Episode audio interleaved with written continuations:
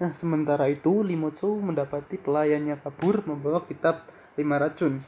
Pelayannya ini adalah Liok Pusong, anak dari keluarga Liok yang dihabisinya pada episode 1 tadi.